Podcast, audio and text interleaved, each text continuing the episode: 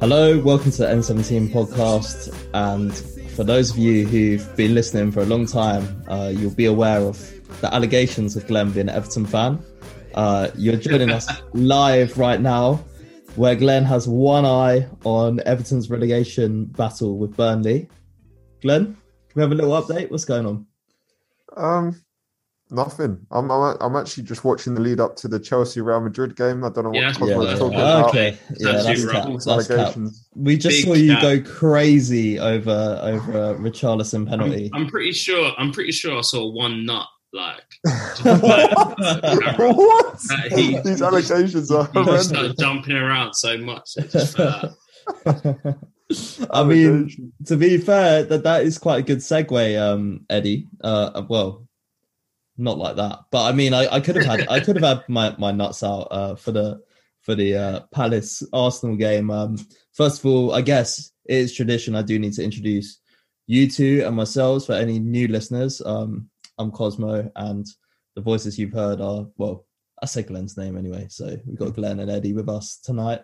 Um, but yeah, let's talk about that Palace Arsenal game because for me, um, that's the only place to start. We were going to record on Monday. Obviously, every Spurs fan was buzzing with that result against Newcastle. Um, but the fact is, right now, the race for the top four is it's probably one of the most exciting ones in in for a long time, to be honest. Mhm. And I kind of forgot how it felt because obviously we did used to have these head to heads with Arsenal back in the day when we were trying to reel them in when we had AVB. Um, but I feel like they were never this close. Like I wasn't actually tuning into Arsenal games as well as Spurs games and like rooting for the opposition team, which is what I did on Monday for that. I said on the N17 podcast, uh, Twitter, historic meltdown. I, I did not see that in my wildest dreams. I did not see that coming, especially with the uh, the pessimists among the pods repeatedly telling me that Arsenal are a fantastic team. So, Eddie, that must have really shocked you. I think. I think it was a shock. Um, I think it was a shock because of a couple of things. I I thought that over the season, um, at least the second half of the season, um, it seemed like Arsenal were were doing away with these kind of freak results and and like these mistakes that they seem so privy to in previous seasons. Like in previous seasons, games like a game against Crystal Palace, a game against Aston Villa, stuff like that.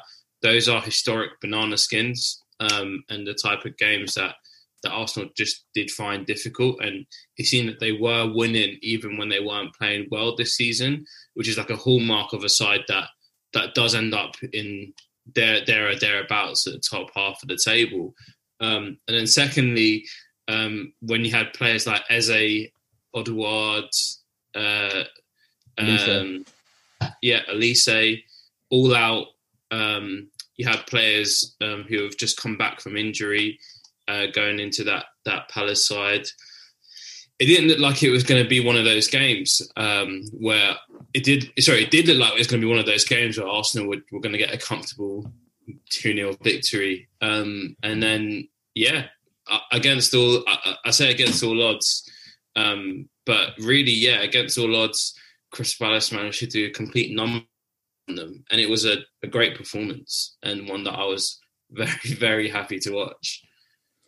I actually like low key felt more nervous watching that game than I did watching Spurs. Uh, I don't know why. Like it just, I don't know. I guess maybe because there was a sense of like powerlessness about it because it's not your team. Even though you can't really influence Spurs, you still feel some degree of control over it. But this was like so unfamiliar. It's like a bunch of players I don't really know that well, fans I don't know well, and they play in red for God's sake. I mean, it couldn't be any different from like a Spurs team, but my God, like I was so impressed with them. Um, Vieira, I like I saw a lot of people on Twitter saying that he's gonna want to like throw the game for Arsenal because he's a gooner deep down. But oh my God, what what a job he's doing! Because I just thought they were they were so impressive. I mean, even Jeffrey Schlupp, he was playing as like a number eight. This is the amount of like injuries they had.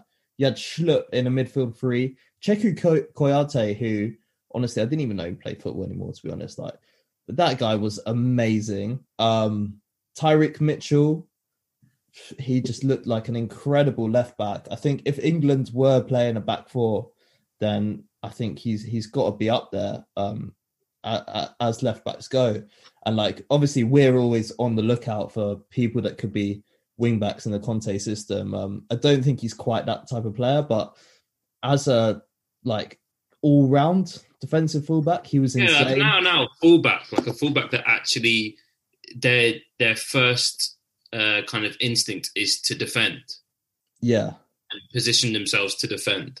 And but it wasn't just that because like obviously Wan-Bissaka had success in a Palace side like that, but I mean he he was so technical as well. It kind of mm-hmm. reminded mm-hmm. me a bit of Ben Davies in a way, but potentially even even better. And then as soon as you saw Zaha coming inside and asking for the ball and dribbling past people, you were like, okay, this could actually happen. Um, Glenn, one of the things I thought, which I took a lot from with Arsenal, is that I just thought that their defense and midfield and the, the linkage between that just looked absolutely awful. Like they could not keep the ball. Yeah, it, it feels like a. It almost feels like a massive turning point in Arsenal's season because they lost Tierney um, just before the game. I think it was maybe a few days before the game, and they had to bring in um, Tavares, Tavares, yeah. who who who in his last game didn't even last forty five minutes, and they they've then found out this week that after after the game that Tierney's gonna be out for the rest of the season. It feels a lot like that could really impact their season. They're playing a left back of Tavares and a right back of Cedric Soares for the rest of the season. Well, Tavares got hooked spells, again at half time. Yeah. It spells danger for them, to be honest, because they don't have another left back. They have a young player that uh, was a young fullback who apparently might come in and play, or Xhaka, who's going to play left back because they they can't play Tavares again after hooking him twice in two games after 45 minutes or earlier it, it feels really precarious for them. And their midfield looked terrible. Odegaard looked awful. Smith Rowe looked basic. Saka got pocketed I by. I think of the video when you say that. Yeah, basic. It's got a couple steps. a couple steps. He's only got a couple steps. Saka got pocketed by Mitchell, as you said, who had a really good game, and it felt felt like they had no outlet. Their whole defense looked shaky as anything. Um, I think they could really be struggling going forward, especially playing against better teams in Crystal Palace. They've got to play against United, Chelsea, and West Ham all in a row, and then they've got a game against Leeds, who could be still be fighting for relegation, and then they're playing us. Like Tierney, Tierney's not going to be back until next season. That they could really, really drop off now. I've, I've said this about Arsenal for quite a while now. Their first 11, 12, 13 players are good. Like they they've got a good first 11, 12, 13 players. But as soon as you lose one of these players who doesn't have a very good backup, they are stinking. Like Tavares, uh, Cedric, I don't know how you say his last name. Who have they got as backup striker? Nketiah? If Lacazette gets injured, their their squad looks horrible. They look like barely even a mid-table team. Yeah, it, I think the last couple weeks have really been like it's really been uh, something for the optimists uh, among the Spurs community because uh, I know at, like after the United game, I think we were kind of like resigned to the fact that yeah we played well, but I feel like we've left ourselves too much to do. It's not going to happen. Um, and then you have the optimists. Uh, you got the likes of of Aaron. And to be fair, uh, my dad back in the day, he would always say like just takes a couple games. It just takes a couple games, couple wins, and you don't know what can happen. And literally, Arsenal have lost to Liverpool, which is an incredibly hard game, and they've slipped up against Palace. Okay, that's two bad results across a whole season. It's not much, and we're right back in, right back in it, and arguably we're in control of it. I don't. What do you guys think with regards to that? Are we gonna be as bold as to say it's in our hands now? I am so weary of commenting on a team that I don't watch week in week out because I think I think back to when we've had poor results, even the Conte, and then and we think to ourselves like, that's it, like we're we're written off. We just look forward to next season, and then just like you said, a couple games where we play well as opposed to playing badly. Suddenly we're right in it. Like there is nothing there. There is nothing like to absolutely confirm that after this game, Arsenal are not going to bounce back in the next game and and win comfortably and get a result. Pardon me. Now that the pressure is on, because up until now it was firmly in their hands. Now they know they're in a fight, and so it we it remains to be seen what they're going to be like when the pressure is really on, when there is something tangibly to fight for, um, and you know let, us not forget. I, I think personally, I think United are out of this. We say that, and they're they're like three points behind Arsenal and and obviously they've played the same amount of games as we have, meaning that Arsenal have a game in hand over them as well. But um, it's three points. Like, and and we're saying that United are completely out of it. That's not true because yeah.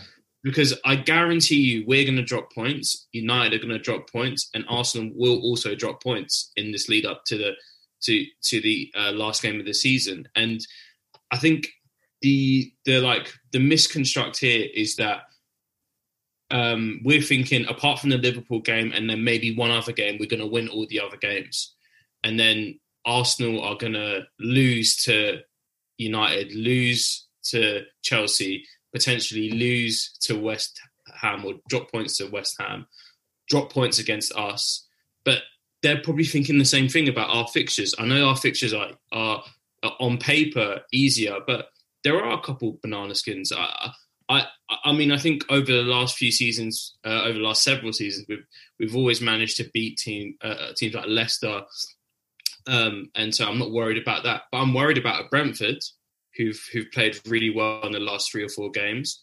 I'm certainly worried about a, a, a Villa who do have something to to like who do have quality in their team.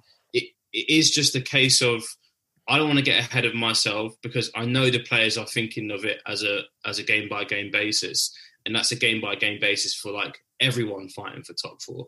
Because Chelsea might even be dragged into it, and then that's going to be an even bigger um, scr- scramble for those for those positions as well. Yeah, I know. And like I, as I was saying that, as I was saying like, oh, it's in our hands and all this stuff, and rare, rare, rare. I just started thinking like, no, we could actually lose to Villa on Sunday. Like I wouldn't be surprised if it happened. Um, but I don't know whether that's just like my heart being scarred as a Spurs fan because this is this is me being trying to be logical about things. Conte in this position doesn't really tend to mess up. Let, let's just say that. I think we we have he's like one of the best managers in the world every time he's been in this sort of position when he's really when his team are fighting for something when they have a clear objective he doesn't really tend to mess it up. The only time i can think of it was in a was in a cup competition in the europa league when they lost to sevilla in the final but that's a one-off game and I, I don't even think they lost that within 90 minutes so i don't really think that can apply and i think that's why like i have confidence that that we that we are going to do it. Um and one of the things uh, this is not in chronological order in regards to, to the running order I wrote, and we were going to talk about the West Ham game after. But one of the things I wanted to say was that I don't know why, but after that West Ham game, I just really started believing in the team, and I was like, I can see what Conte's doing. It was almost like something. It was almost like a. Don't want to get all Pochettino and his lemons right now, but it was almost like an energy thing. After that West Ham game, I was like, this this team are good we're good. Like we can do stuff. So, um, did you guys pick pick up on that as well, or? Yeah, definitely. I, I think there was there was a moment in the West Ham game where you saw that we'd broken them.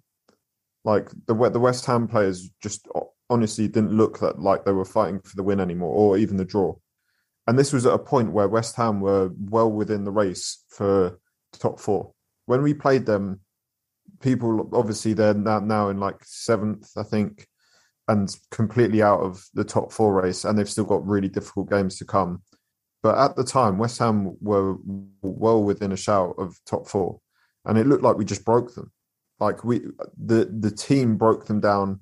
the the tactics, the the patterns of play just completely broke their energy, and I, I saw it as well. And and the and our players started to sort of like almost believe in themselves, and everything just sort of like flowed.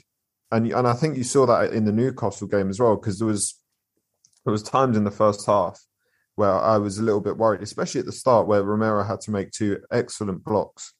Um, I was a bit worried, and then in the second half, it, it was almost like the, the energy had flowed through them again, and it was it was completely different. Yeah, I, and I, I really I really saw like a difference in like the believing in themselves almost. yeah, I wanted to ask you guys about the first half of the Newcastle game. Let's come on to it um, because I'd gotten back uh, from I was in Seville and I'd gotten back on that day. I was so sleep deprived. It was like one of those early Ryanair flights. So I just I went for what was supposed to be a nap, and I woke up and it was like five minutes before the game was about to start. And I honestly I could not get out of bed. So I just I went to sleep for a bit. And then I woke up again and I, I just wrote on the WhatsApp what the fuck is going on because I saw that we were one 0 down. So like how how did you guys feel like when we were struggling to break them down when we were losing. Obviously, we turned it around pretty quick, scored almost instantaneously. Eddie, was what was three- the, the thought process? Yeah, it was three minutes where they were ahead, um, uh, but instantly you thought this is like it was. I think it was. It was still nil nil about half an hour in, and I was just thinking, like Tottenham handshake low block equals disaster. Like th- this is something that has plagued us for many years, like under Poch, under um, under uh, uh, Nuno, under Mourinho, briefly under uh, Mason. Low blocks seem to be kind of our Achilles heel, um, especially when we're a stronger side. We we don't have the wherewithal or the creativity to break down a low block.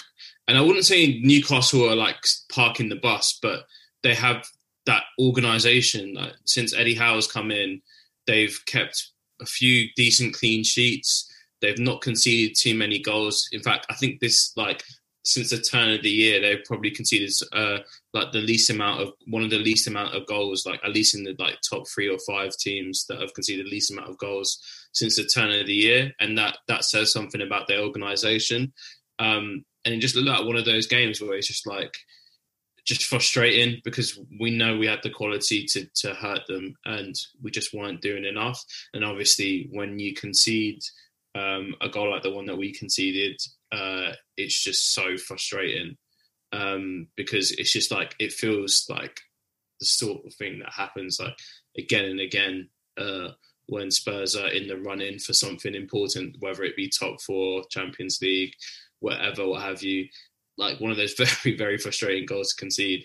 But then obviously the quality just shined through, and and instantly um, after like bemoaning Son's uh, uh, decision making, he puts in an absolute beauty of a cross, and then suddenly it's one-one. You know, um, and like I, I think we're saying on the on the chat, it's like we just need to moan more. Like we just need uh, pause, but um, we just need to we just need to uh, like just moan at the players more, and then they may be able to do something. And um, but yeah, like I said, like quality shines through, and when you have players that have that quality and then are able to do something creative with that quality, then it is just going to shine through. Um, and I was like very happy to see that mentality like not our heads not dropping after the goal was conceded. That's the biggest thing that I got from that quick equalizer is like our players straight away wanted to get uh, to level level their terms, um, and that's a mentality thing more than anything, in my opinion. Yeah, and and I saw I noticed in the interview after that Conte said that he was a fan of that and he was pleased in a way that we got to go behind because there's been a real shift in the way Conte speaks about the team now.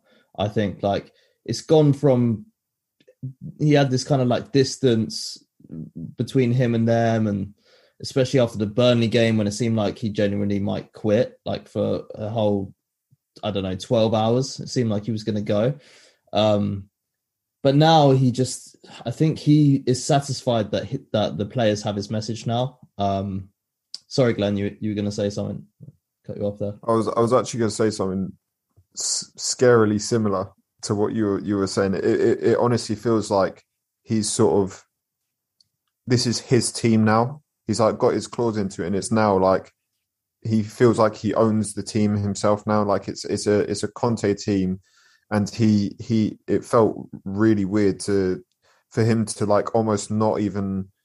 He was talking about. I think he spoke about City and Liverpool and Chelsea at one point, and he didn't even mention the the large gap between between us and them. It, it felt like he was almost set, like saying our team is able to match them in the same breath now and like almost challenge them. And he and, and at one point he sort of batted off Arsenal and said, "Ah, oh, um, th- this team needs to go needs to go away and win. Like they they need to go away and win, and and because we will be putting pressure on them, we will be winning our games, and we will um, we will go into the North London derby with it in control. Basically, uh, he he almost said it before before it happened. It was so weird. He, he almost predicted that they were going to slip up very soon before the North London derby, and we would have it in our hands, which is strange because obviously it yeah, happened instantly. Yeah. yeah. What do you, Glenn? What do you think is more emblematic of the team being a Conte team? For you, is it the the Doherty to Emerson assist, which is honestly like witchcraft, or is it the fact that now there's Bentancur and Kulusevski in there, which is kind of the players he wanted, and they look like they've played for Spurs for, for years. They're, they're, they're, they're in our top four players. Kulusevski and Bentancur are in our top four players, and instant impact. It's like, oh, they might take a little while to. We, everyone says, oh, they might take a while to warm up to the Premier League. Kulusevski's got more goals and assists than Lo has in his entire career at Spurs, I think now, which is ridiculous. five assists in the last five games, yeah. Yeah, and and and Bentancur looks like a transformational player. He he look he looks like Sergio Busquets when he has the ball. Like he he's honestly, I, I said it before in the last podcast, and I and his calmness is just bringing something completely different to the midfield that Højbjerg and Skip cannot bring, and he's transformed, almost transformed our midfield to make Højbjerg a better player as well because he doesn't have to do the things that he would have had to do with Skip next to him. And these two are just unbelievable players, and they resemble a Conte player like to the T. Yeah. Like physical when they need to be, but technical and like gifted when they also need to be. So they can do both sides of the game. I think you said it on on the on the Twitter um, account Cosmo about how um, Conte, like if Conte wanted to move forward from the beginning with the three four three, that it only felt that the team became fully balanced when Kulusevski slotted slotted into that right hand right hand side of the three up front, um, and like it goes to show that Conte definitely had an idea and a plan um, when he came to Spurs, and he was willing to he was willing to forego potentially playing a a a, a, um, a formation that fitted our players more to ensure that he did get the right player in that position that he wanted. Because if, for instance, we did go with a three-five-two, which our team does really suit, and it, we did perform in that, then there wouldn't be any justification for getting Kulusevski because he doesn't fit into a three-five-two. And so I think you kind of pose this question, and um, I was going to answer on Twitter, but I guess it's better to answer on the pod now. I do think that um, it's less of the fact that we were being pragmatic with our squad and more uh, a fact of that this is his preferred style of play.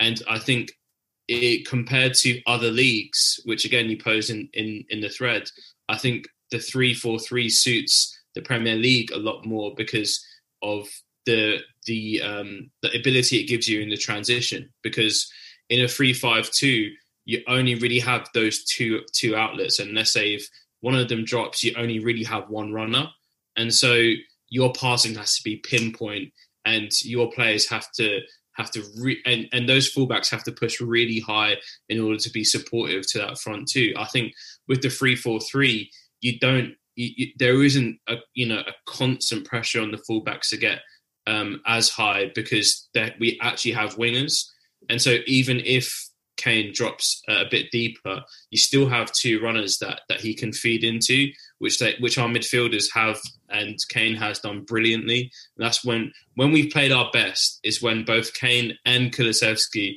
are, are, are making are making those forward runs beyond. Uh, uh, sorry, both Son and Kulusevski have been making those forward runs beyond Kane when he's dropped in.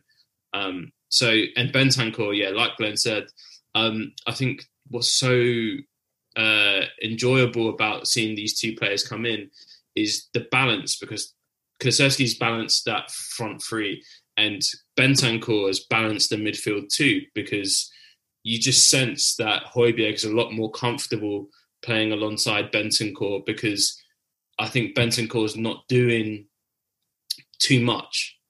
Like with with Winks, you, you get the sense that Winks is meant to be the progressor in that midfield. And with Skip, you you you, you think Skip works tirelessly and Winterborn does the simple things, but that's almost too similar to what Højbjerg does. And I think what Bentancur and Højbjerg have uh, is a is a balance. I think they both work really hard, but they don't get in each other's way.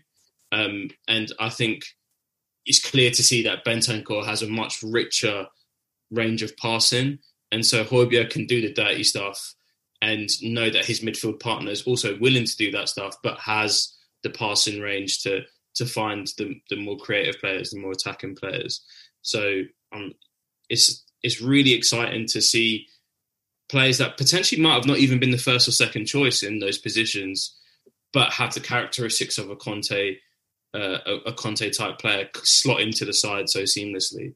And it just makes me wonder if we do get some of Conte's first choice um, uh, players in the summer, like how much better we might look with those. Yeah, I mean, I am starting to think that if we get Champions League this year and then we add properly, I think we are going to be like a force next year. Like, I don't know if it's going to be enough to win the league because I feel like City and Liverpool are monsters. But the fact that I'm even saying this compared to where we were with Nuno is just insane. And I think it shows that we're all starting to like really get on board with the vision now. And I think Con yeah, like like like me and Glenn said earlier, like Conte is also, I think he's buying into Spurs more now. I think he's starting to feel at home.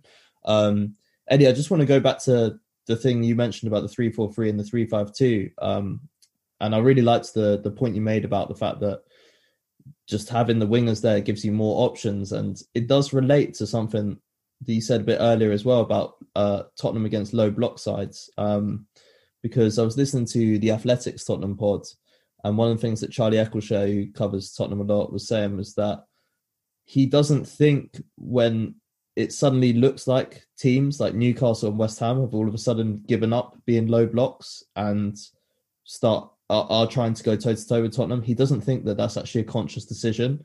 Um, he thinks that it's because Spurs have found a way of like inviting teams onto them um, so that they lose that that's that kind of low block organization. And i think that is only possible with the 343 like you can't really do that with the 352 because you just simply don't have enough personnel up there. And we've started to see that like really flourish in recent weeks especially with like harry kane's passing. Um and also it doesn't yeah doesn't work without kulusevski because Kulusevski is someone you can just give him the ball and he's just not going to lose it. Like I love watching him. I think he's such a skillful player. Um, he's really good to watch. But yeah, um, another facet to that is the fact that Kane dropping deep is just becoming an even bigger weapon than it ever has been. Um, and he saw Dan Burn follow him a few times, and I just thought, "What are you doing, mate? Like, why? Are you, yeah, why are you doing this? But I just think Conte's automa- automations have got to the point where you can't like uh, other teams don't know what the hell to do. Like Spurs are really just fluid now. Uh, Glenn, what did you make of Harry Kane's performance? This is the thing. Like, I, I feel like Harry Kane is such an intelligent player to tailor the way he plays against certain teams to what they're doing against him. So he like he'll he'll drop in deep at moments in the first half and sort of like almost test the water. If someone follows him, we we can change the way we play and like have runners in behind him. Like if someone in the gaps that he he he leaves, and if he if he drops in and gets the ball and no one follows him, he's got all the time in the world and he he can he can just sort of dictate play. It's, it's he just he just looks unbelievable. I think I think he could be the most complete player in the world at the moment. I, I don't think I don't think there's another player out there that can do everything that Kane does. Even someone like De Bruyne is almost in the same breath, but like Salah, who who I would say is the best player in the world at the moment, he's he can't do the passing that Kane does. He can't do the creation that Kane does. Kane could be up there in a shout for best player in the world if he continues to go like this. Like next year, I, I don't see any reason why Kane couldn't be in a, in with a shout for like the Ballon d'Or if he performs the way he has been in recent weeks well, and goes to the World Cup and wins the Golden Boot. If he goes to the World Cup and then wins the Golden Boot, yeah, I think he has to be within a shout of winning the Ballon d'Or. Like since the turn of the year, he's been incredible. Like, yeah, literally building on what you said. Like, he, we obviously we all all were aware of his slow start to this season. Like, it was a big it was a big part of Tottenham's slow start to the season. Um, uh, even though we won our first three games, uh, like Kane's very slow start to the season was such a topic of conversation. Should we have sold him? Should like does he have a place in the side? Have we have like have we made a massive mistake? Is this, is he going to fall off? Like that was dominating our thoughts and and the, the discourse around Spurs. Um, but since the turn of the year, he's been like he's almost found a new level. It feels weird to say that because we're talking about a Kane that's had like a 50 plus goal year um, like a couple seasons ago. Uh, last season, he got the most goals and assists, and we're talking about him finding yet another level, which seems insane to think when we when when in previous seasons we're like he's hitting the peak of his career, um, and it just goes to show that a absolutely Glenn's absolutely right in the sense that he's an incredibly intelligent player, um, and that he can tailor his games, he, tailor his game to the way other teams play I also think he's an incredibly intelligent player because he can tailor his games to whatever manager comes in. Bar Nuno, because we didn't really have any kind of uh, attacking um, uh, attacking training or attacking ideas. Um, and that's probably the reason why Kane was so frustrated, such a frustrated figure in a Nuno side. Under Mourinho, under even Mason, under obviously Poch, and now under Conte, we've seen different Harry Kane's obviously doing similar things, but in a different way. Like under under Mourinho is in the front two, for instance, with with Son. Uh, under uh, under now Conte is in a in a front three with with Kulusevski and Son. Um, and then under Poch, it was as a as a striker. He was just a striker, and and and Dele was playing off him. And so we've seen like many iterations of Harry Kane, and they've all been different and they've all been excellent. And that just goes to show how intelligent he is of a player and how valuable he is to a manager. Because, like Conte's been saying this again and again and again over the last few weeks about the players that he likes. He's like, yes, he's a good player, but uh, at first, he's a good man. Like, kind of sounds poetic, kind of sounds romantic. But what he, the, the idea I think he's trying to get across is that Kane's a type of player that will give you 100% in terms of his concentration and in terms of his like malleability in terms of being a like being open to be coached and also be open to adapt his game to the way the manager wants to play. And that's invaluable to a side and to a manager. And that this weekend's performance even though he didn't score was probably one of his best performances of the season. Um, he was just sensational. Um, and that is without us even talking about other players in the team. But he was just brilliant. Yeah, that's the thing. I mean, there's so many players playing well at the moment, and um, I think I'm. I definitely agree with you guys saying that. I think he's got to be up there as the best player in the world right now. And I actually think, like, in terms of when people say, "Oh, he's the best passer," like after De Bruyne, I think he, I think he's better passing than De Bruyne right now. Like I, I, I respect De Bruyne. I think he's an amazing player, but like what Kane's doing is just it's, just nuts. I just don't think anyone else is doing it, and I do think you could put him in centre mid and he would still be amazing. Uh, I genuinely do think that. Um, but yeah, Eddie, what you were saying about like there's other players playing well right now, and I do feel traditionally I am one of the people who I kind of sometimes take Kane's greatness a bit for granted, to be honest, um, because like it sounds ridiculous to say, but after this game I was purring over Matt Doherty, so like. Uh, but I just I do think that just shows that like there's so many players playing well. Um, you got Doherty, you got Romero, who I feel like that was more of a first half thing. I didn't really witness that as much, but I mean, how the hell did we sign him uh, when we had Nuno in charge? We had essentially a free hit with with Romero. That's what it feels like. It feels like no one else was was tracking him. No one else was scouting him. I don't know how we've we managed to to to get that done. Obviously, I think our main rivals for him were Barcelona, who were kind of in dire straits last summer. So it wasn't exactly like they could potentially pay the amount that we might end up paying. But um, yeah, it just seems really insane that we had such a, a free run to to get what's obviously up unbelievably talented defender at such a young age. Yeah, he was brilliant the weekend as well. I, I think like when I realized that he really was like top draws, I think it was against West Ham. He made this tackle from behind where he like nicked it, which is typical Romero. And I was like, for the first time, I had this feeling like, oh shit, like someone like Real Madrid's is going to come in for him because he is that good. Like I think he is gonna. If he does leave us, he'll end up leaving us for like hundred plus million as like a superstar signing, like a Galactico signing. Like he's that good, and I feel like the rest of the league have not woken up to that yet. Like other people don't. All right, so we got cut off by the infamous Zoom, but um, yeah, I was saying that like I feel like Romero does not really get the plaudits outside of Spurs, but I kind of I don't really care about that to be honest. If anything, that's a good thing.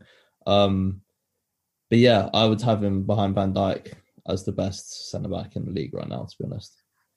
Yeah, I'd agree with you there. I think um, I do think actually funnily enough, I think after the Newcastle game, for once, and I'm not like obviously this is not like universal, but I did see a lot of like respect coming from other like opposition fans after the Newcastle game about like Harry Kane, about Romero, uh, like saying that the, that they looked really good. I was like, yeah, finally, like wake up. But also, like I do think that, especially Romero, although people keep on like putting in like Rudiger and stuff, and it's just like Rudiger can't play in a in a in a in a back two. So like relax. like he's he's he's absolutely he's a car crash in a in a back four.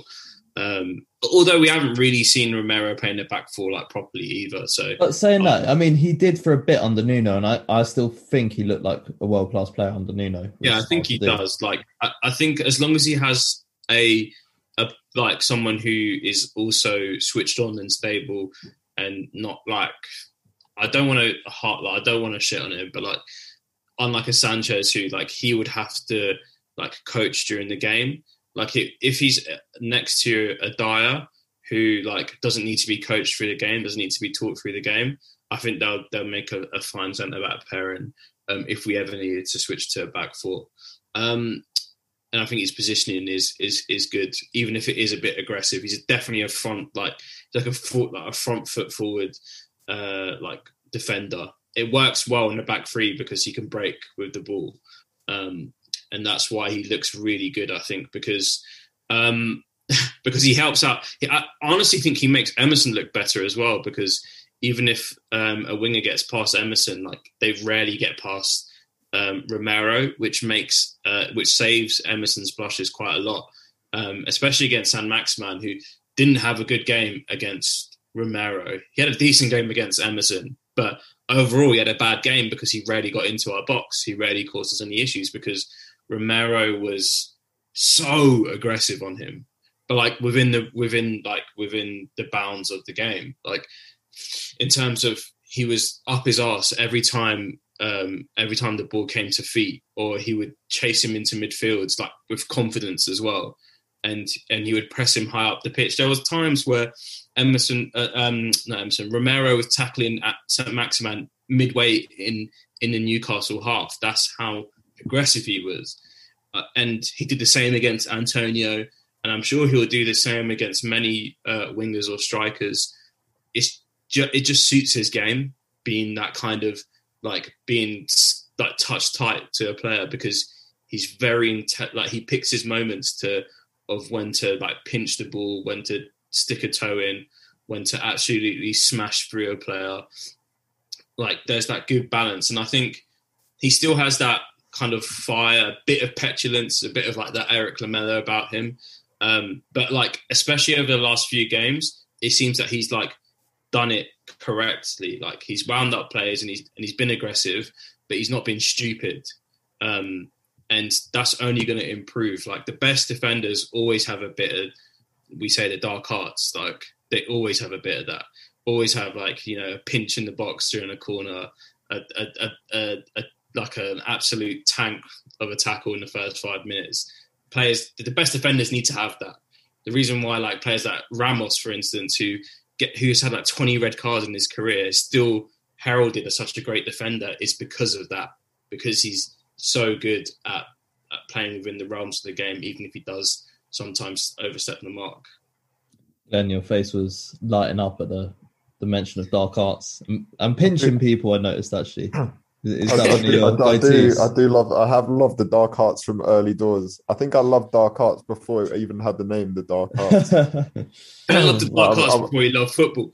yeah, I, I, I, I, I have to agree. I do love the Dark Arts, and he, and he just feels like such like a, a classy South American defender. Like he, he just he just feels like an early early days uh, Thiago Silva. Like re- when he was a lot younger, he just really feels like he could evolve to that sort of level. Like one of the one of the best Premier League defenders of all time. He could really go that far if if he sort of learns like his trade and sort of he does have things to improve on, but if he does, he he, could, he genuinely could be one one one of one of the better, I one think of the he, best. he has something that all our defenders need to improve on, which is just defending set pieces. Like, and that's so frustrating because if like if that's what he needs to improve on in his game, he might never do that at Spurs because no none of our defenders seem to know how to do that. they never have. It follows us Exactly, from manager to manager. Even when we've had even when we've had brilliant defenders, for some reason set pieces have always been our our, our Horcrux, our Achilles heel. Like it, it it baffles the mind. But I think if he improves that aspect, kind of like being commanding in the air, like making the right decisions when the when crosses are coming in from dead balls. I think like the rest of his game like only needs tweaks and improvements, and that comes with age and experience. Like the more games you play, um, as with anything. But honestly, like like you said right at the beginning when we started talking about him and on the pod, it just feels like we we've been absolutely blessed and so lucky to get essentially a free hit on on the um, you know the best defender of Serie A when we bought him. And and you know historically the Italian league has always been about defending. So Yeah. for him to to come out be a top defender in Serie A when players like Ronaldo were were, were still you know doing numbers in, in, in that league, it says a lot. So um, yeah, I think he's he's he's a very good signing. Obviously, we haven't paid the money yet, so like when the money does eventually leave the bank account, it's always like okay, like he actually has to now step into those shoes, become that marquee signing. But I think he already is well in on his way to to doing so, and like at least he doesn't have the pressure of the price tag on him because he's already now seamlessly fit into the side. to think that Juve technically like he was a Juve player when we signed him. So they've let Romero, Bentancur, and Kulusevski go to us. Like if we were to now sell them back to them, what that's like 240 million pounds worth of footballers or something. Like it's crazy. like what what what are they doing with their squad management? It's just nuts to me. That's It's- what it's happens been- when you sign Ronaldo, I guess. Yeah, it's, it's so dodgy, mate. Like they've got so many, they've got so many players on the last year of their contracts as well. Like Cuadrado and and and uh, obviously Paulo Dybala. Uh, although I'm not going to allow myself to dream too much uh, about that because I reckon half of uh, half of Europe and then Nan will be after him. So, so would you want him at Spurs then? I think you can't. It's one of those. It's one of those players. Like I don't think you can even balk at the if if you have the opportunity to sign him, you sign him. He's so the quality that he possesses, and I really think he can play in a front three. Like he has played on on a left or right of a front three before and and performed, and so you never and and I I I say this with like a pinch of salt, but like players like Son are getting on. Like Son is now thirty, um, and you have to you, you do have to look in like into the future, not into the future because no one can look into the future, but you have to look to the future for like how do we progress this team? How do we maintain this team? Like, okay, Paulo Dybala isn't 21 or 22, but he's still like 26 or something like that. I think he's Um, 28 actually, Eddie. Really? Yeah, I think he's 28. I think he'll be 29 next season. You're lying. I remember when he came on. No way. Yeah, he's older I'm than at- you think. I mean, to be honest, like Dybala's injury record scares me quite a lot. Uh, But yeah, he's 28. But then when you when you look at his goals and assists, they are good. Glenn, what do you think? I'm I'm hesitant. It, it, it's it's obviously a free transfer, but you've got these like weird agent fees, and he's got like his naming rights that we'd need to buy as well. Um, I feel like it's it's not a position that I want to be spending what he will want in wage or what his agent will want his wages to be on a free transfer. I don't think it's worth it now just for the fact that we have that front that front three now of Kane, Son, Kulusevski. I don't want any of them to be pushed into the wayside because we're signing Dybala. I, I, especially with Kulusevski coming in and hitting the ground running, you can't you can't take out either Son or Kane. So I just I don't like it at all. It stinks of like a like an old Arsenal signing that they I would have was gonna say that uh, it kind of reminds it me of really- um, them having the chance to sign a Aubameyang and just doing it, even though they had Lacazette. Yeah, it re- it really stinks of that, and I I just think it'd be terrible management, and I actually weirdly don't see Paratici going for it or Levy going for it, even though it is sort of like an old Levy signing, like a, a bargain buy of like a, a world class player. But then Um, how do you solve the issue of uh like depth, squad depth? Because like every team need like every team every top team had like let's let's look at Liverpool for instance. They have their they initially had their front three of for uh, for um Firmino, Salah, Mane.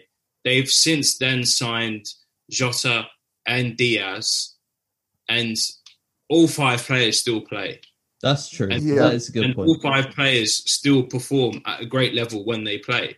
Like uh, there are potential question marks on Mane. I don't think he's been that good this season.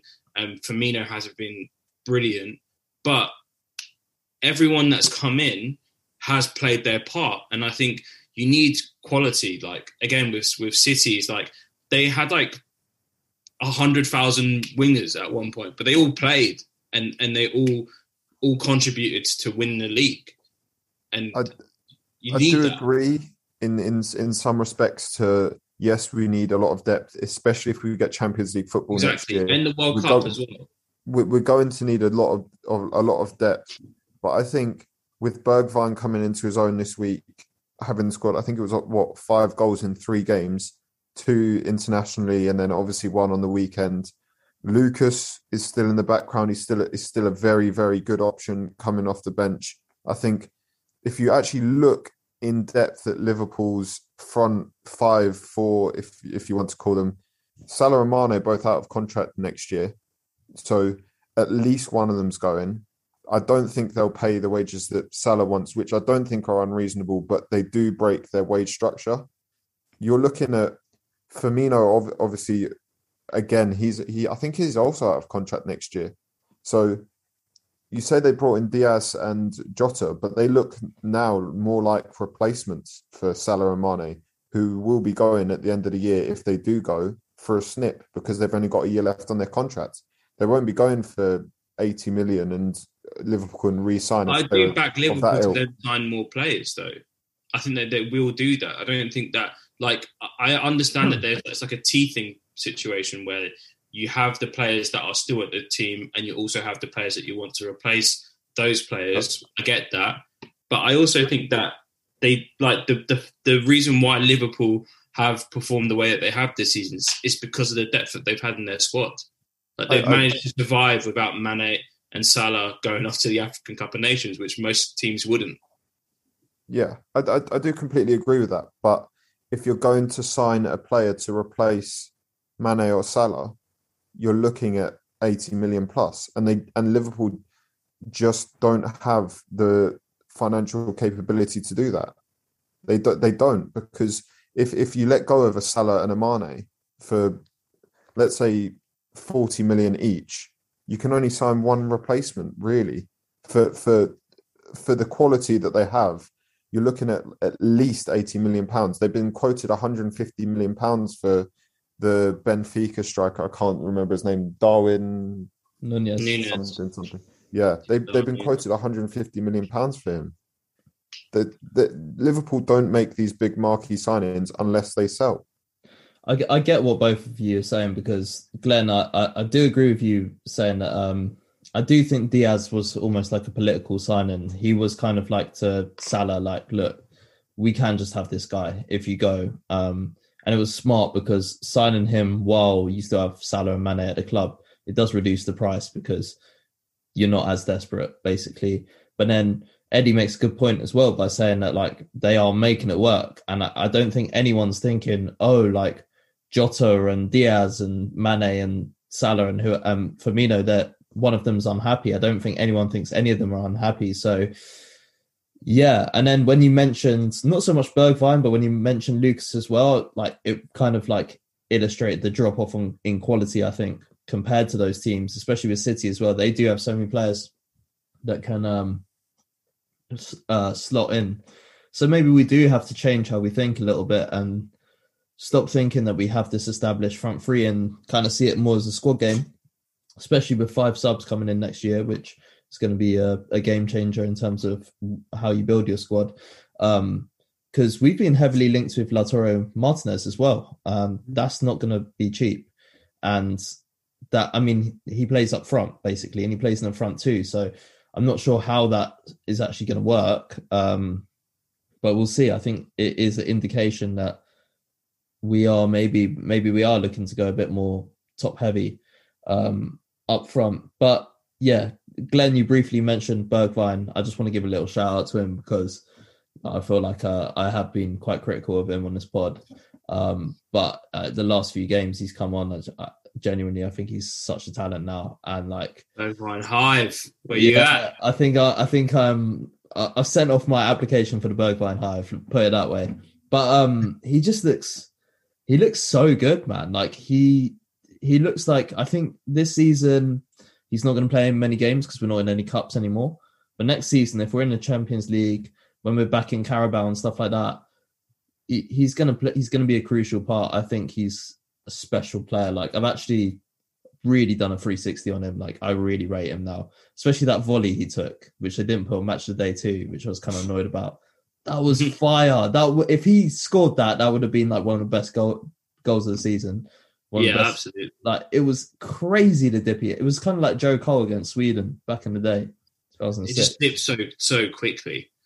It was yeah. it was fantastic. Uh, like the technique, um, and that's what happens when you have like confidence. I think, funnily enough, like going away internationally um, has done like the like the inverse of what we always feel like is going to happen. Like we feel like players are going to go off internationally and either get themselves hurt or like going to be absolutely exhausted. But Bergwijn played both games for for Netherlands and looks the better like better for it.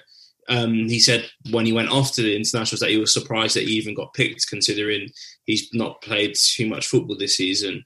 But he just looks like a player that's fighting for a spot I don't think he's looking like a player that's angling for a move. I don't know. Some people do feel like that, um, but I feel like he's a player that's definitely trying to show that he has the qualities, like potentially different qualities, but he has the qualities to to play more minutes under under Conte, more minutes in the Spurs side. Um, I do think that he's kind of hamstrung in the sense that Conte really just does see him as a number nine. Like he's never going to come on on the wing. Like he just won't because um, whenever Bergwijn's come on, we've gone to a back four or we're playing with a front two. Um, so I think he's kind of hamstrung in terms of that's going to cut his minutes straight away because that's not really the way we play. Um, but yeah, I mean, hopefully he does stay this summer and get more minutes because obviously Ajax are in, on the hunt. And if he moves to get more game time, I can only, you know, I can only say, you know, good luck, farewell, because he deserves the game time. But I really do want him to kick on uh, at Spurs because, yeah, I've been a fan since day one. Obviously, me and Jed have fought his corner even through the, you know, the worst of the times when he was looking like tubby, you know, a bit a bit thick you know, like on on on the playing that right wing back essentially. Um, and those were the those are the winter years for him. Like, hopefully, he never has to like go through that again because I think that really damaged his like, confidence. Um, but yeah, I think he's going to kick on um, as long as he stays. And yeah, I'm happy that he's getting a shout out because he deserves it. Honestly. Yeah, I think one more thing um, before we look ahead to Villa that I want to say is that uh, I just feel like I was thinking about this the other day. Like that January transfer window was so transformational, not just in bringing Bentancur and Kulusevski in, but it was so brutal in the fact that we got rid of Lo Celso, Ndombele, and Dele Alli, and no other manager would have been able to do that. I don't think because Levy liked a lot. Uh, I think he liked, he definitely liked Dele Alli. I think Levy likes Dele Alli a lot. But then even with like you saw in that Spurs documentary when he sat down with Ndombele, I think he definitely believes there's a player in there. Lo Celso as well was like a big investment. And Conte just said, no, they're all crap, get them out. And like one thing I want to say is that like when have you thought when it, has it ever entered your your mind? Oh, I wish I wish Lo Celso could come on right now. I wish Ndombele could come on like now, right now. I wish Dele Alli could come on right now. Like Conte got it so right on that. He got it so right. And then in addition to that, we're actually going to get a decent wedge for them. Um, not only in wages freed up, but Glenn, you're making a face. I, I know Ndombele is not going to go for 65 million, but look, say he goes for 25 and Lo Celso goes for 25, 30, and then we're getting this, who knows how much money we're getting for Dele. But that's 50 million on top of I would say we're probably going to back Conte with between 80 and 100 million anyway. Then you're getting 50 million in player sales. Like, I feel like there's a lot of budget. I don't see I don't see anyone buying Ndombele for 25 million just because of the wages he's on. I, mm. I just I just really don't see it. I think the only way he goes is like ridiculous, like on a, almost a Dele Alli level cheap deal like a, a free with loads of options. No way. Genuinely, no, but, but no. Levy, Levy, Levy will never do that. Don't don't get me wrong. Levy will never ever go for that. Yeah, I just I, I don't see any team in the world like not one it's team in Italy, the world. man, like Italy. Like I reckon you could go Italy. Who who has the money in Italy? Be, I don't think you. I think if he wants to play, then he will agree to lower wages. If he wants to play, like I, I do think that. I think I think that this Lyon this Lyon deal was like honestly just to get him off our like get him out of the squad like because because we just we we didn't need it like we we didn't need that kind of I'm not saying that he's like a, a he's pulling our squad down but like we just needed players who were all the way in yeah he wasn't focused and and he was just he was like he was treading water basically and he would have taken away from from the cohesion of the squad so we just had to get him out. Same with Dele, same with Lo Celso. Um, I think I think that takes away from the price of, of, of what we get for him. We want him out yeah, that badly I don't, I don't that, that nobody's going to pay 25 million for him. Nobody will pay 25 million for Ndombele as it stands. I promise you. I just don't see it. He's not even performing very well over in Lyon. He had he had he had one twi- he had- he had 22, one 23. one game. He had one game where he had a, a, few a, a few Twitter clips, and that was it. Man said a few And then ever since the manager's fallen out with him. Ever since the manager's fallen out with him, and he's been on the bench for a, a long time. What does that say? That's like the sixth manager in three years that's fallen out with Ndombele. Like these teams are not going to spend like. ah, I just don't see anyone signing him. And Lo Celso, like he's been proved to that how, how like poor he is as well. But he's He playing well even- tonight, Yeah, for Vi- instance. Villarreal won him. They won him. and and and and they and they want him, and and they they will be looking to sign him in the summer. And it just takes it just takes like a few good games and and, and some consistent performances for for a player to for, for someone to take a punt. Like obviously not for a lot a lot of money, but a punt in like today's market is 20 million. Is 15, 20 million. That's a punt in today's market. So I, I don't know, man. I, I don't think we're going to get more than 20 million for for Ndombele, but I reckon we could get up to that with maybe not straight away, but at least a loan with an obligation to buy or something like that, or an option to to, to buy for for that amount.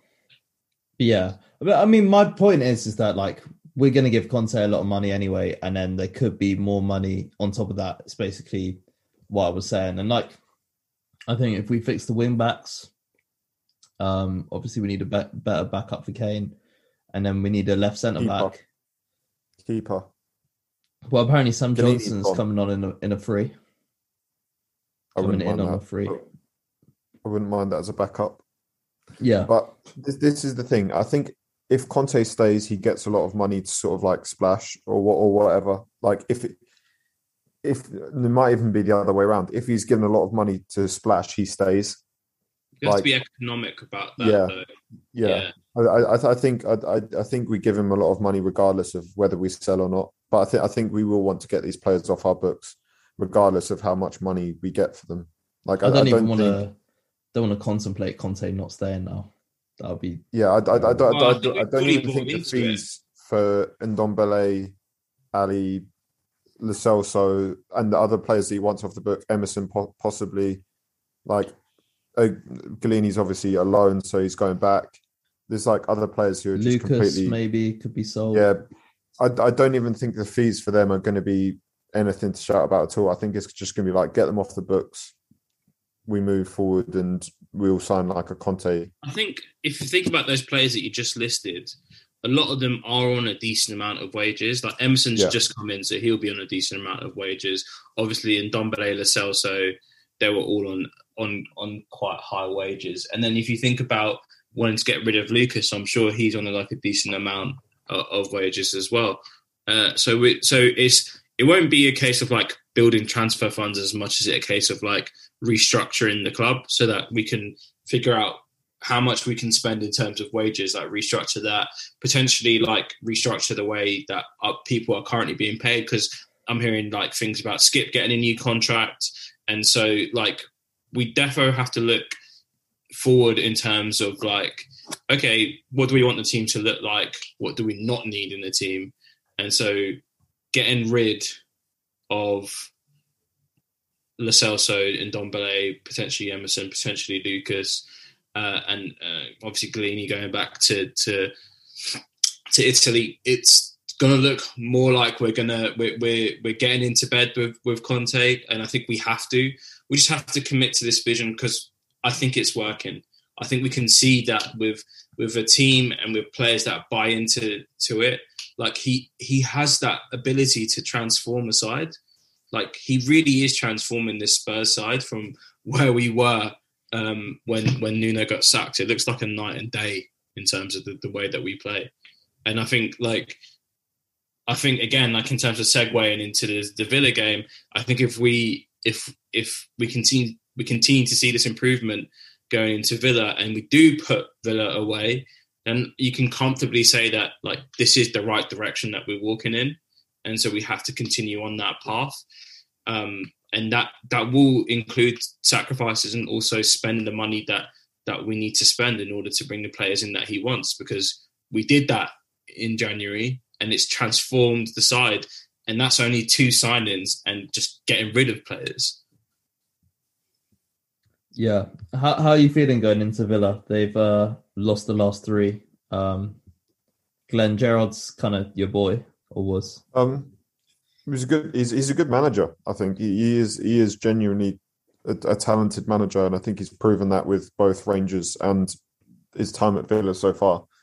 I don't think. I think if if we want to be getting Champions League football next year, if we want to be in the top four, it's a game we must win, and I and I think it's a game we we want to win as well. I think. Sorry, not obviously we want to win the game, but I, th- I think if if we drop any points, I think it's a massive disappointment. I think, especially the form they're in, they obviously had a new manager bounce when Gerrard came in, but I, I do think that it, it's just it's just our time to sort of like kick on after us like, like this weekend, and I, and I, and I think that we probably will. I'm I'm pretty confident. What did you think of uh, Doherty basically kind of like sending for them in his interview in a way. like Glenn, don't don't because Glenn's about to have an aneurysm. yeah, them, them two are off in, in interviews. Them two are hundred yeah. percent off interviews. I, I, like I like the dark arts, but I, I don't like I don't like giving fuel to to the fire before a game. Like that that's just going to fuel the Villa players. Like Gerrard will probably be showing them that clip all week. Like I want you to roast him. Like I want I want this guy on a stick. That's what he'll be saying to them. Yeah, I thought that as soon as he said that, I was like, "Why? Oh, Why?" you're just giving them fuel. It's it's it's such a like, and then you can see all the memes on Twitter afterwards, like the um the uh, moments that uh preceded unfortunate oh, events. Oh yeah, yeah. That's that's definitely it's already been clipped up. It's like it's ready. Yeah, uh, one hundred percent. And I also think that um, with with that is that although they've lost their last three games, it's 2 1, 1 0, 2 1. They haven't been blown away by the teams that they've played. They've also played Arsenal and Wolves, who prior, obviously, Arsenal prior to Monday were in a good rate, vein of form. Wolves are obviously doing really well um, since the turn of the turn of the year as well, and just well under under their new manager. I think the only real like bad result for for Villa was against I don't know Watford, which is like six games ago. Because I, mm. I, think the other games that they've played, they beat Brighton 2 0, they beat Southampton 4 0, and they beat Leeds 3 0. Um, like, they're, they're not, they're, they're a side that have lost their last three games, but they're not a side that are completely in the dregs. Like, they're 11th. And so we do have to be switched on. We do have to get, we, we have to approach the game with respect to Villa, which is the reason why those comments were just like insane. Because like Villa have only lost three games, they're not like in a run of like five games lost and they've like lost them all by three goals. We just have to approach the game with a degree of respect and professionalism, and we have to just get the job done. Um, luckily for us, doesn't seem like there's any like new injuries or anything like that. Um, fingers crossed until Sunday, it remains the, the same. Obviously, Skip is now out for that game, which is a frustration. But he hasn't been a fixture for the last like three months, so um, frustrating. But doesn't really change the the outlook for us.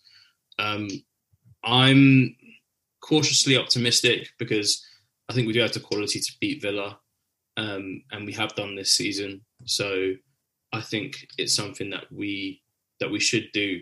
Uh, I'm, I'm always nervous for Spurs games. I'm never going to predict yeah. us to beat any team, home or away, especially away. But yeah, yeah, same, same. I'm pretty much feel the same way. I, I think, I think um, we played Villa under Conte um, early on this year. I think it, mm. it, was one of the games that may have got rescheduled for COVID. Yeah, Did we not? So. Play, I swear we played them under Nuno, and we. Sc- I'm sure we played them under Nuno. Mm, possibly. Højbjerg scored. Possibly. Unless maybe we played them in the cup since then. I think we played them more than once, but we beat them 2 1 in October, so that was under Nuno. Oh, it would have been. Højbjerg scored yeah, an own goal from Targett, I think. Oh, I remember now. I remember yeah, that yeah. game now. And we both had different scored. managers back then. They didn't even have Gerrard. Yeah. So you can't yeah. really... I can't remember who scored for them. I think it was like Ollie Watkins or something. Mm. But I mean, lately we have done quite well there at Villa Park. I remember when Son broke his arm, um, we won there. Even in the dregs of the Mourinho era, we still uh, we still won when we played the, the Chaos four four two. Oh, I don't I- remember that game. I, I think we've evolved massively as a team since we played them as well. Yeah, I think they have to some extent, but we have like obviously recently come on leaps and bounds. Um, and I think the style of football's really shown through. And I think I think we have Sessignon back this week as well, which gives That's us an out and out left wing back. yeah, Yeah, I think that gives us an out and out left wing back, which helps rather than having Doherty and Emerson. I, the sound of Sessignon and Doherty sounds a lot more um, secure to me, especially Yeah. going forward. yeah. Yeah, I, yeah, I, I do. I, I don't think I really want to see Doherty play left wing back uh, again, unless we can like, if, like, unless we can't avoid it. Like, although he played well in the weekend, it's clearly not something that he's comfortable doing. Uh, like as much as like his his preferred position, which is obviously right wing back. Like he's only just found a bit of form in his preferred position. I don't want to start like pulling pulling him out on the left wing back position just like at any at, at any given opportunity, really. Um, I also just want Sessignon to like actually have a place in the side, like because I, don't know if I see a long term future for Reguilón, especially if Real Madrid want want him back. Like I'd be happy for him to go back if we were able to replace him, and so that would that would require either Sessignon to really nail down the starting position in the side, or us then having to essentially get two new left fullbacks, and I don't want to do that. Like this just gives us too much to do in the transfer window. So yes, it, it's good that we have him coming back on the weekend, um, and we lose so much when you're on the break and then the player has to cut into his stronger foot, especially as a fullback. You just want them to, to, be able to swing it in, uh, like swing it in and and and and like do that on the run. And Doherty can't do that. Yeah, Um, even did twist out, twist uh, their defender inside out to to set up uh, Emerson. But again, that's just him trying to get back onto his right foot. yeah, yeah. I mean, Sess was looking so good before he got injured, which is why it's so frustrating. But yeah, it will be good to have him back. I mean, uh, yeah, I wouldn't be opposed to selling Reguilón, buying a better left wing back, and then having Sessignon as like a rotation option personally. Um, but there is still potential with Reguilón, so we'll see. But I'd I'd personally quite like to upgrade both the the wing backs. To be honest, um, I still think we can get better than what we currently have. Um, but yeah, I think we're about to run out of time on the Zoom meeting, so that's about all we have time for. Um, but yeah, thank you for listening and uh, thank you for joining me, boys. Also, just one more thing. Sue Benzema, three one. Wait, I didn't even know Chelsea got a goal as well. Yeah, Havertz Havertz got, scored just Havertz got a goal half-time. before half time. Uh, But nice. nice. ben, Benzi with the hat trick at Stamford Bridge. Oh no! Oh no! Oh no! Chelsea falling Uh, apart. I'll just you give you a little prediction for the weekend. just give you a little my my own my own little prediction. Three one Spurs.